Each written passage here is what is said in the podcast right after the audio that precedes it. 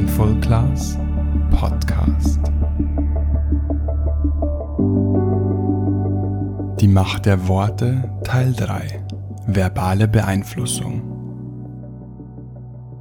Unsere Wortwahl hat Einfluss auf uns und unsere Mitmenschen. So können wir mit einer bewussten Wortwahl beispielsweise unsere Mitmenschen bestärken und Beziehungen verbessern. Genauso haben die Worte anderer aber auch Einfluss auf uns durch achtsames Wahrnehmen können wir die Projektion anderer Menschen allerdings erkennen. Unsere Worte, die Beeinflussung anderer. Mit unseren Worten beeinflussen wir unsere Mitmenschen. Es liegt also in unserer Hand, ob wir Worte wählen, die sie eher bestärken oder schwächen. Sich die Frage zu stellen, was würde ich gerne an dieser Stelle hören, kann dabei helfen, die richtigen Worte zu finden. Als ich vor einigen Jahren einmal bei einem Kunden vor Ort war, stellte ich fest, dass dort ein zynischer und negativer Tonfall herrschte.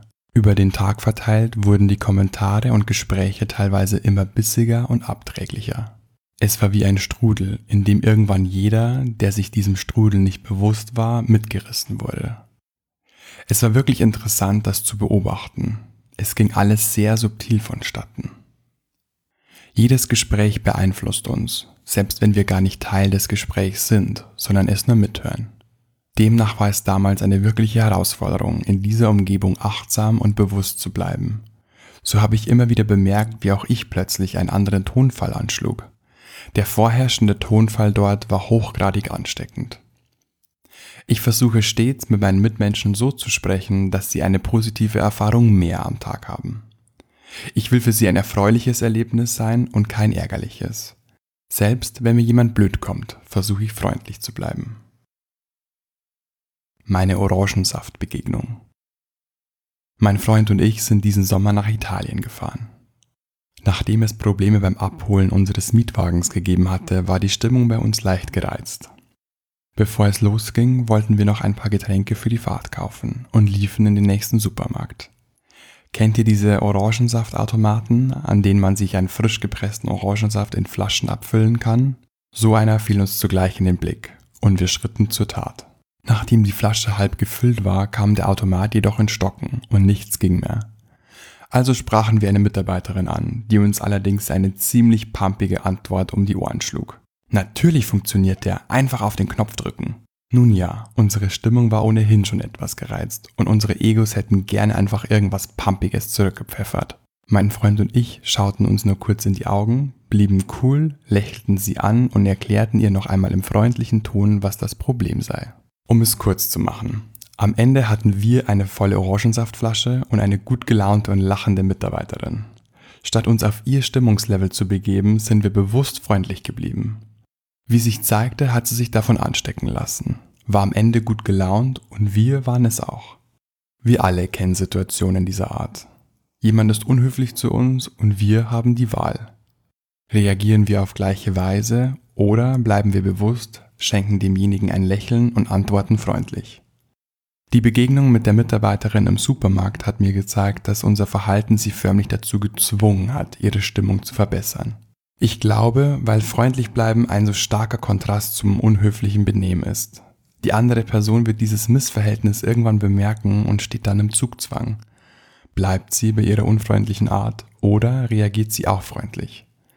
Ich bin mir nicht sicher, ob diese Entscheidung bewusst abläuft. Vermutlich aber führt dieser Kontrast demjenigen vor Auge, dass er sich gerade wie ein Arsch verhält. Gelingt es uns immer bewusst und achtsam zu reagieren? Sicherlich nicht. Ist es schlimm? Nein, wir sollten uns dabei nicht selbst unter Druck setzen, aber wir können es trotzdem immer wieder versuchen. Mir geht es vornehmlich um kleine alltägliche Situationen, die wir bewusster gestalten können.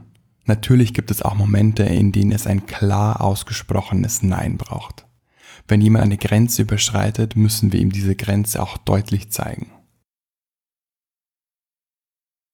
Mit den Worten anderer bewusst umgehen. Früher habe ich alles persönlich genommen.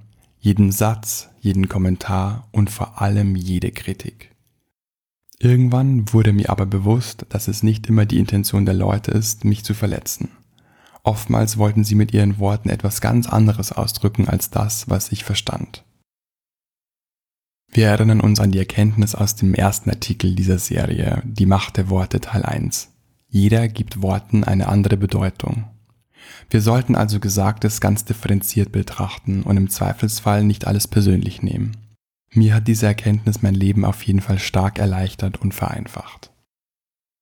Irgendwann habe ich festgestellt, dass die Leute oft nur von sich reden, also sich selbst in uns spiegeln. Eine Situation, die sich vor einigen Jahren ereignete, hat mir das besonders deutlich gezeigt. Als ich noch Angestellter in einem Unternehmen war, ging ich nachmittags in die Kaffeeküche, um mir einen Tee zu machen. Ein Kollege, mit dem ich nur gelegentlich zu tun hatte, schaute mich an und fragte mich ganz unvermittelt, sag mal, hast du abgenommen? Du hast aber keine Essstörung, oder?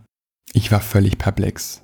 Ich war zu diesem Zeitpunkt sicher schlank, aber ich hatte nicht abgenommen und sah meines Erachtens gesund und fit aus. Ich konnte nur mit einem knappen Nein, mir geht's gut antworten. Mehr brachte ich in dem Moment nicht heraus. Ich ging zurück an meinem Schreibtisch und fing an zu grübeln, warum mir jemand so eine unverschämte Frage stellte. Ich dachte mir, wenn jemand an Übergewicht leiden würde, würde doch auch niemand auf die Idee kommen, die Frage zu stellen, ob er zugenommen und eine Essstörung habe.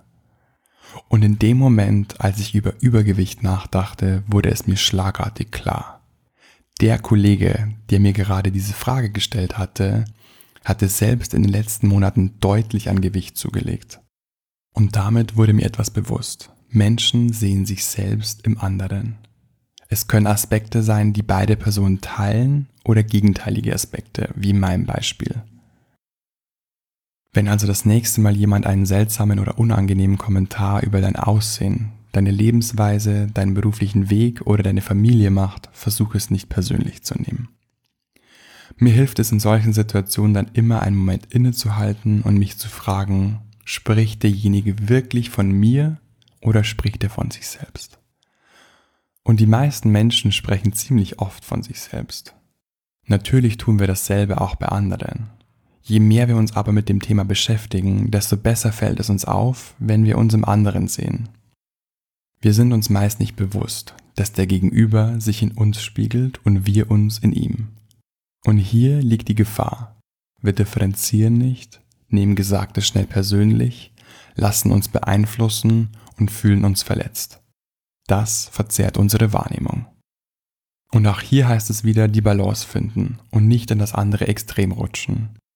Wer immer behauptet, der andere meine mit seiner Kritik gar nicht sie selbst, hat genauso eine verzerrte Wahrnehmung. Die große Chance dabei ist, uns selbst und unsere Mitmenschen besser kennenzulernen. Wann immer wir uns über jemanden aufregen, neidisch sind oder etwas nicht gut finden, können wir eine kurze Pause machen und überlegen, ob wir diesen Aspekt selbst gerne in unserem Leben hätten. Manchmal sind es Persönlichkeitseigenschaften, die wir nicht ausleben oder Charakterzüge, die wir uns nicht eingestehen wollen. Manchmal beschäftigt sich derjenige mit Themen, die wir gerne verdrängen. Oder er erlaubt sich Freiheiten, die wir uns selbst nicht ermöglichen. In der nächsten Episode geht es um ein neues Thema. Wir beschäftigen uns mit der Stille. Bis dahin, euer Florian von Mindful Class.